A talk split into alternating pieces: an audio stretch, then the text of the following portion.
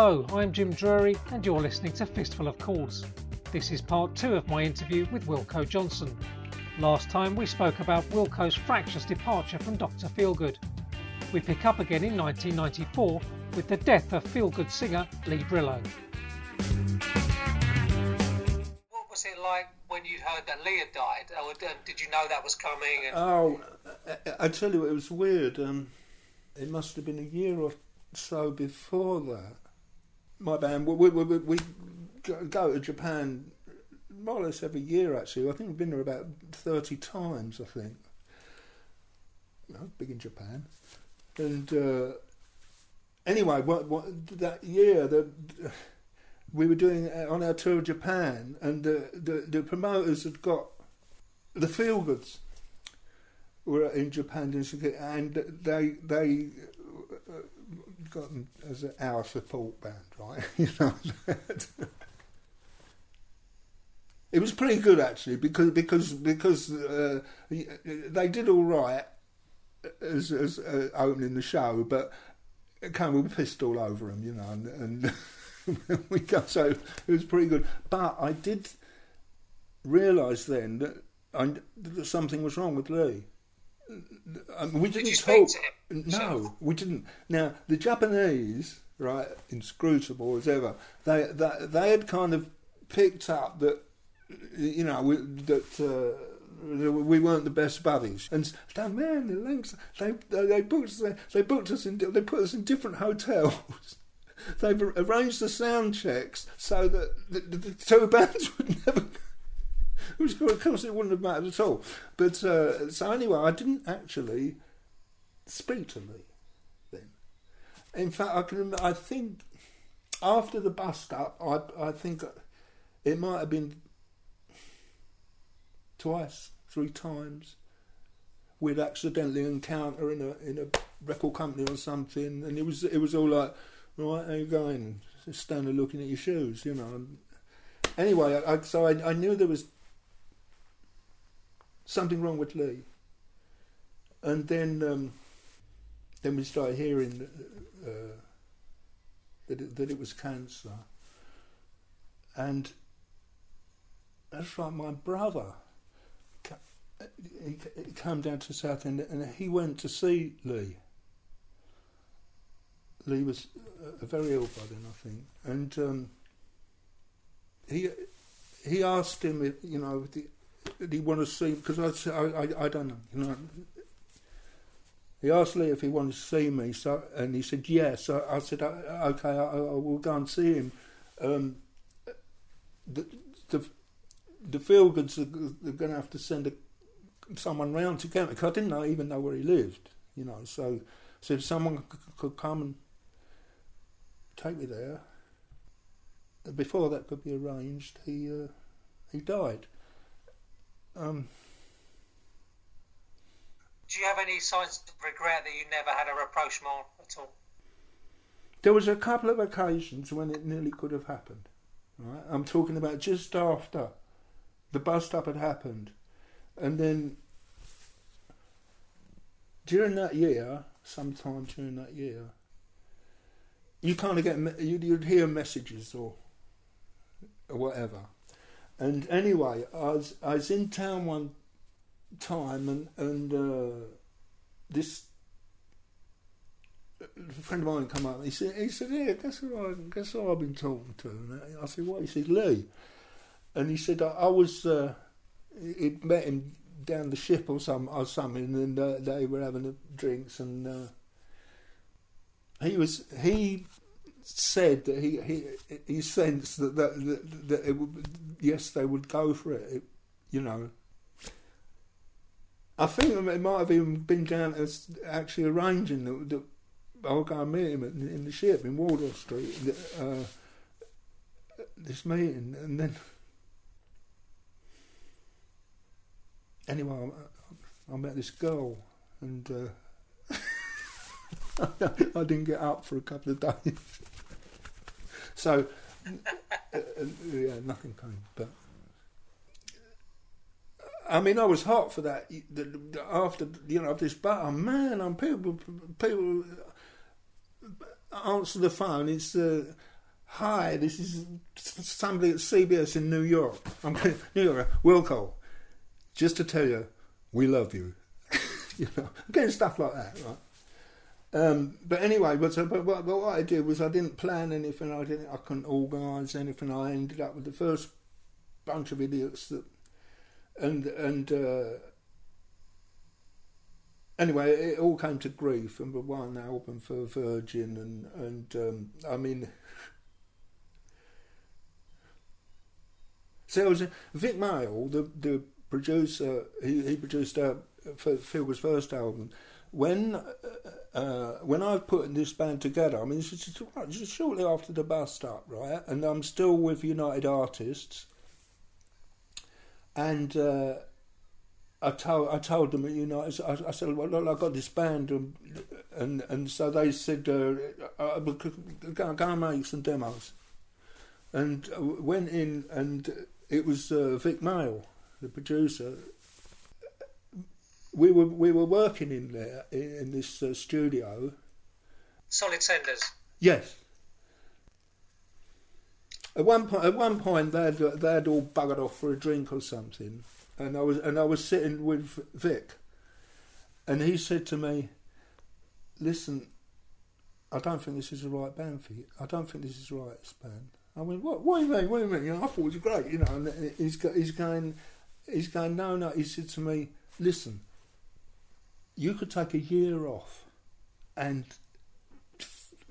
to find exactly the right thing because you're going to, you know, like to follow something like Dr. Feelgood, you know.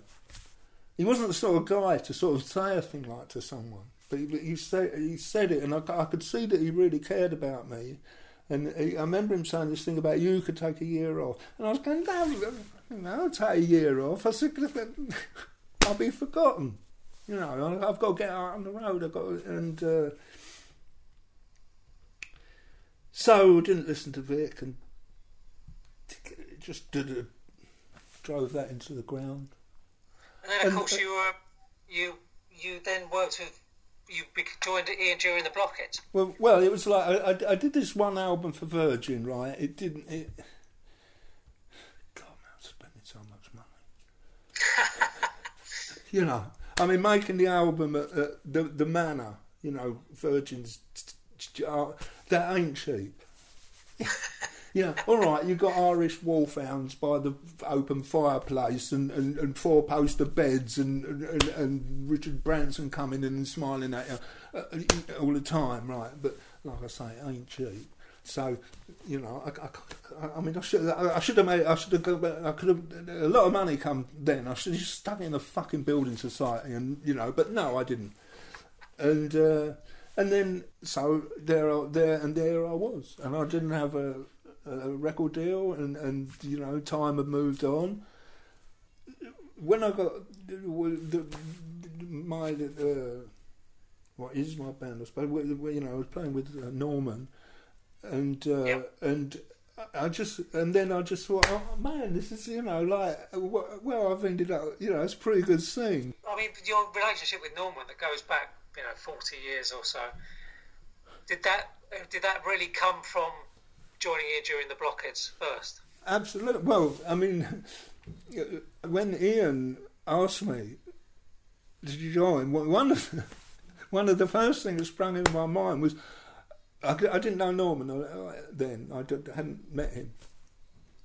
Just knew Ian. And Ian, Ian said, uh, he asked if I did, did, I, did I want to come down. They were, they were in the studio at the minute. Did I want to come down and make a uh, make a single with them, with them backing me, right? And the first thing I thought was, I want to play that fucking bass player. yeah. And I went, oh, yeah. You know, and, and because I, I, can remember the first time I ever saw Norman playing was uh, uh, watching telly one night, and there was a, a live uh, a live show on uh, from Belfast, I think, of uh, Ian and the Blockheads, and I met Norman. I mean, the next day, I'm going, did you see him? Did you see that bloody bass player? And the, so, I mean, I was an absolute raving fan, you know, and then, and, and also Charlie Charles, the drummer, and, and and I thought, man, you know, that, I'll be in that rhythm section. I'm a rhythm guitarist, you know, and, I, and I, so that was the thing. And then uh, going down there and, and and discovering that Norman is he's such a nice bloke. He truly is. He's like he's I don't know. He's got joy in his heart or something. But he's he's yes, and and and so uh, the, Ian. In fact, after Ian asked me to join the blockage permanently, and by then, we, I suppose we, uh, Norman and I actually became chums, and uh, and uh, that record you made, the Laughter album with Ian, mm. that must have been a, a very strange way of making a record for you because it was full of overdubs and all sorts of people coming in. Yes, I, I, mean, that, I I think that that album was. Uh, the same was right. I think one of the reasons that uh, Ian had uh, asked me in was because Chaz Jankel had left. That's right. And obviously, that, uh, uh, that would fill a hole. Somebody was a bit of a name and, and whatever. And uh, I, Chas uh, apparently used to more or less produce their stuff, right? And yes. and uh, and uh, anyway, he was gone. And what was happening? They were down in the studio uh, with uh, the the the sound their their uh, sound guy at, at, the desk, and they and they were do, they were doing this album, right? There, there wasn't a producer, and I mean, because I, you know, I'm new boy, I go, you know, I'm, I do not say nothing, you know, I just, I, go, I just go in and do what I'm told. But the thing was, they, they were doing the things uh, not the way I like it, right? They had, they had everything like everything with with, uh, with bloody head. I hate playing with headphones. It's crap because it goes through. It goes out to some bloke at a desk, and these. If you hear the natural sound, you can play properly. They've got everything um, uh, screened, right? Like Ch- Charlie Charles was was in the was in his drum kit was in like this in, inside this bunker made up of blankets and mattresses and and and and, and uh, I mean, you could you, you probably could, you couldn't hear someone unless you had headphones on because it was it was all it was all like that. Oh, how do you get a feel like that with some with some tit of a sound guy? You know, you know, you I didn't say nothing, but it was like they were having a lot of a lot of trouble, and it took a long time to do. And um, of course, they brought in your um, you I mean you you uh, co-wrote Superman's Big Sister, yeah. which was this sort of R and B number that ended up being completely different. Still a good song. Yeah, well, well, it was funny, like because what the scene there was the, the Chas because Chas had gone, so uh, Ian needed a co-writer.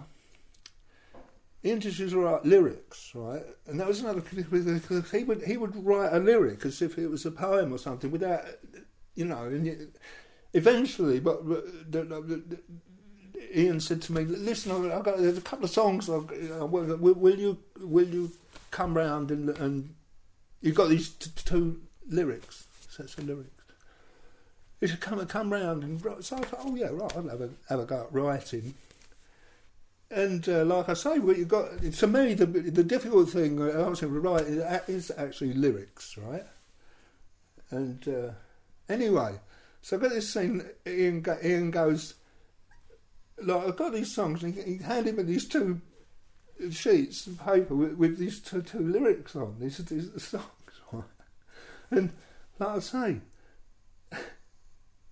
I'd, I just read through them, and I, I'd, I'd written the song, bang, like that, right? And yeah, I see, know, oh yeah, yeah, yeah, yeah, yeah. And I, I, was too embarrassed to say, yeah, yeah, right, I got the song. I mean, I literally, as I read it, I, I heard it, and I said, well, I'll, tell you what, I'll, I'll, I'll, I'll take this home and, and uh, see if I can come up with something tomorrow. But you know, so, and I, and I went in with these two songs. So I, I just really like that but but it was it was chaos making that album. And so, I mean, what was Ian like to work with? He, he wasn't the easiest of uh, people to work with. No, Ian, Ian could be. Yes, he could be difficult. If he'd had a drink too many, which was usually one, he could be a, a, a, devil. I mean, like really, I, I, I've never met, I've never met anyone so who could could be so rude and offensive uh, uh ever.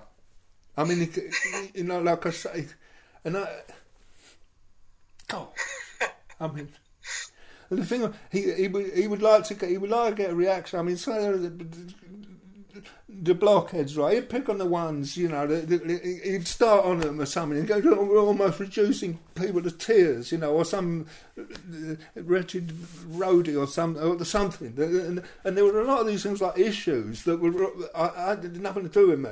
You know, it's all from before, and uh, just something that the, you know the bloggers got used to. But Ian was, of course, he, a wonderful. He was, you know, he was everything you think. He was funny, and but he uh, he did have this dark side, right? And he he could he would really he would do this thing, but he would really really want to upset somebody. And I used to I used to think it was because he could never really believe in himself that somebody just liked him. You know what I mean? He just say he would like, he would like. I'm sure he used to push people. Say, look, I've got how offensive? You still my mate? You know, like I would call you, you know, and and there was there was dark stuff. Now, for instance, and I mean, the first time I went round to his place after I joined the band, and we were talking, you know, telling each other our stories and that, and he told me how you know, he got polio when he was about ten, I think it was, right? So he was, he was, and he had to go to school somewhere, and uh, quite horrendous, I think. Anyway, he's he had his leg in a caliper, you know, when he was like ten years old. So he's like a cripple. He used to call himself the raspberry, you know. but then he, he started telling me, he used to say, when, uh, so when he was a little boy, and he's walking along with his leg iron and everything. He said, it, and, and people used, people would stare at him in the street, you know, and he, how horrendous. Imagine for a little kid. And he told me that now he'd become famous. He walks down the street and people are staring at him, not not because he's crippled, but because he's Ian Dury. But he said it's still it's still upset him. You know, he's walking down the street and people are going, oh, well, it's Ian Dury, and him just want to get out of the way because he's the thing of people, you know, that's terrible. There's no point in mincing words. He could be a, he could be a right bastard. He could, he could be so offensive, you know. But he was a one-off, and and and he's he's written things that have entered the language, you know. That's sex right. and yeah, drugs and rock and roll. Reasons to be cheerful you know, th- these are part of the English language now. After Wilko's spell in the Blockheads, he forged a successful solo career with a heavy touring schedule. New recordings were few and far between until 2014 when his album with Roger Daltrey, Going Back Home, became a huge hit. So you've written with a, um, worked with a few people who would be classified as quote difficult. Uh, in recent years, you've made an album with Roger Daltrey, yeah, who has a reputation of being somewhat difficult, but probably you don't find you wouldn't find that. When I had my whatever that band was called then, was it the seventies? I think it might have been fucking hell. But anyway, I just uh, I had this girlfriend. Uh, lived down in the country down near uh, Hastings. And in that, there were a few. There were a few rock and roll people living around there. Uh, John Martyn and uh, anyway, Roger, Roger's place is nearby, and uh, she she knew Roger. I, I I think I shook hands with him once in Los Angeles, but I, just, I didn't know him at all. And anyway, at this time, I was Roger. Roger was into photography, right? And he, he, she was going. He was taking pictures. Oh, good as well. Actually, anyway, he was taking pictures of this bird, and and uh, it, she would always come back and say, oh, Roger says, do you want to come over and go in the trout in his trout you know, or something, you know. and I used to, I would, go back. I did, anyway, I didn't go, so I, I, I, never met him all that time, although I was sort of one step away from him.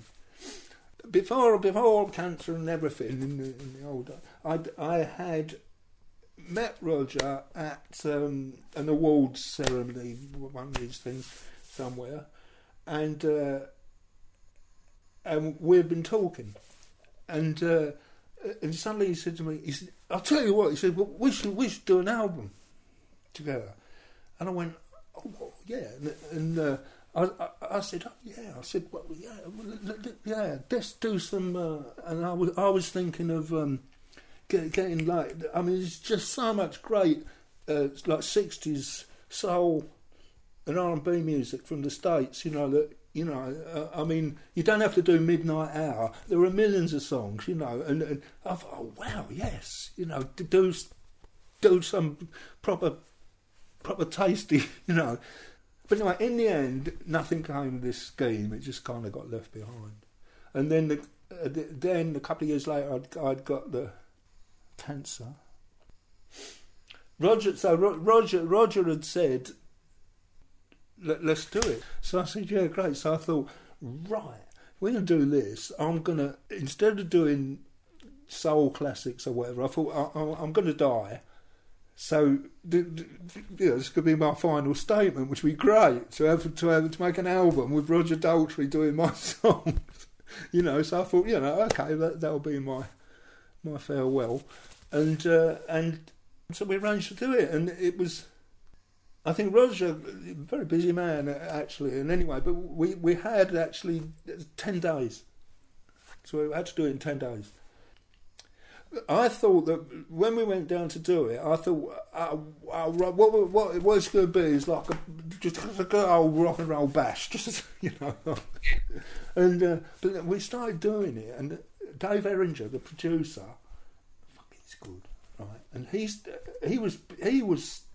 I'm thinking, blimey, you know, this is this sounds good, and and uh, and, and, we worked on it, and, and within ten days, we'd made this album, and of course, this this was exactly the time when I was due to die, and uh, it was God, man, it was like. you imagine the thing?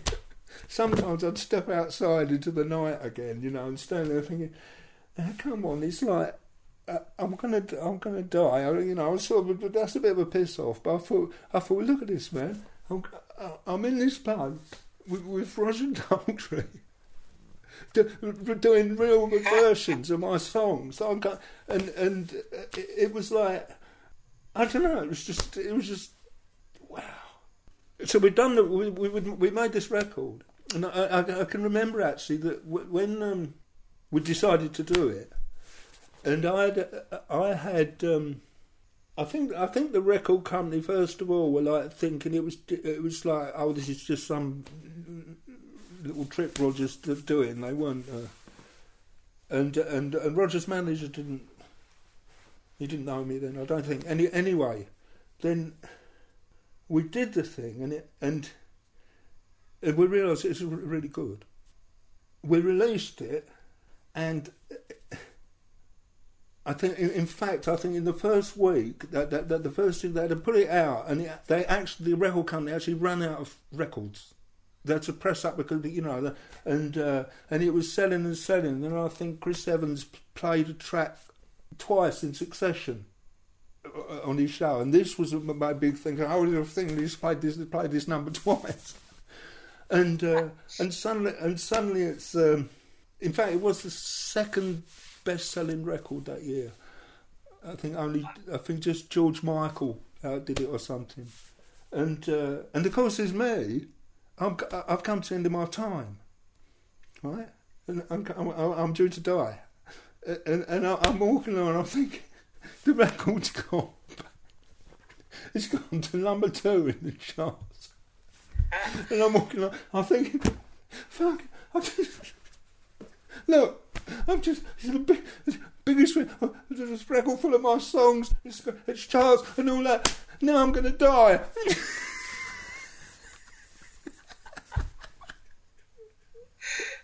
so you know, it, it was just just crazy, and and and then of course the, you know that was that was only chapter one really, but it was also a good thing because you think, wow, it's was you know what a good, you know, I've got to die, but what a great way to go out, you know, and uh, that's what Residency did for me, you know, yeah. And I know he's a, he's a bit of a lad, but but uh, yes. And of course, you you you may you may blow your mind, and uh, you've got possibly the best rhythm section in the country. I mean, you really have got. Oh. I mean, Dylan Howe and Norman Watt-Roy. I mean, it's. I can't tell you what it's like. I mean, I mean, especially of course we're all ex blockheads now. Me, Norman, and Dylan. I mean, Dylan, man, what a drummer.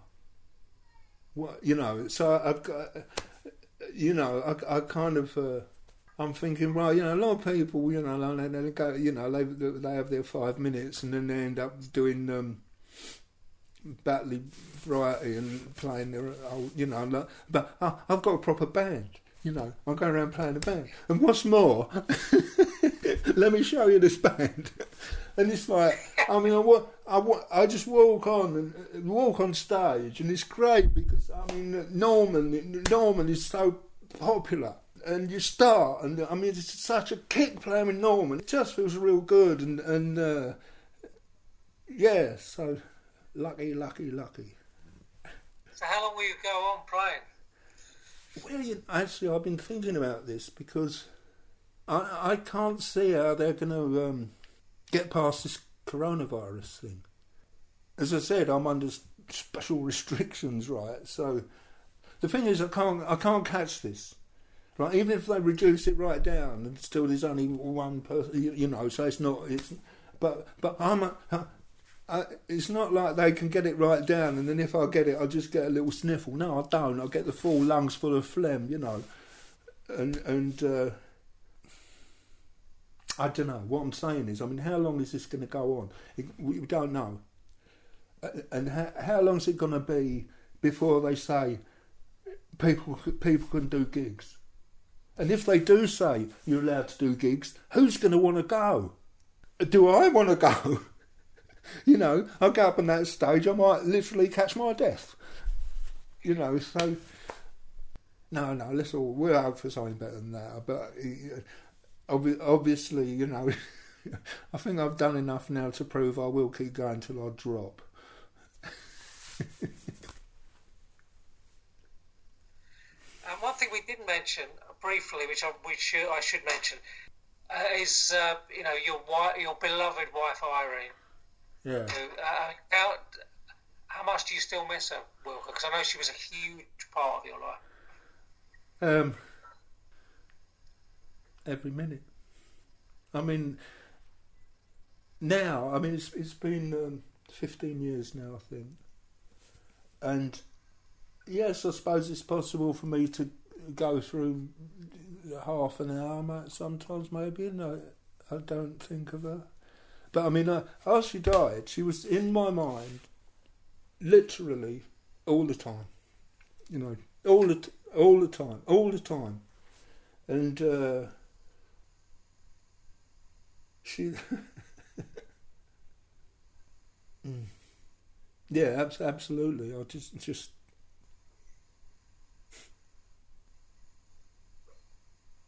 Oh man, you, I'm. That's okay. No, no, we'll, I'll move on. Um, actually, I read something very funny there recently. I was looking through the uh, Guardian letters page, and I saw a, a, letter from somebody called Wilko Johnson from Westcliff on Sea. yes. It was it was just before the shit hit the fan. I mean, it was just somebody somebody wanted to borrow an amplifier from me to play. They were going to play at the Railway Hotel in Southend and uh, so I'd uh, go with my mate to we'd taken this amp down to the railway. Now, now it was kind of um, well, sort of early evening, or six o'clock or something, right? So just a few people, and people are dribbling in, right? And of course, the scene is there. You know, people. So these sort of people coming up, and people. hey, shaking. I'm going no, no, and I'm, I'm sort of. Because the message hadn't quite got through then, I don't think. People going, what, what, what's that? And I go, don't, people going, no, it's just like the flu in it, you know. And I'm going, no, don't touch me.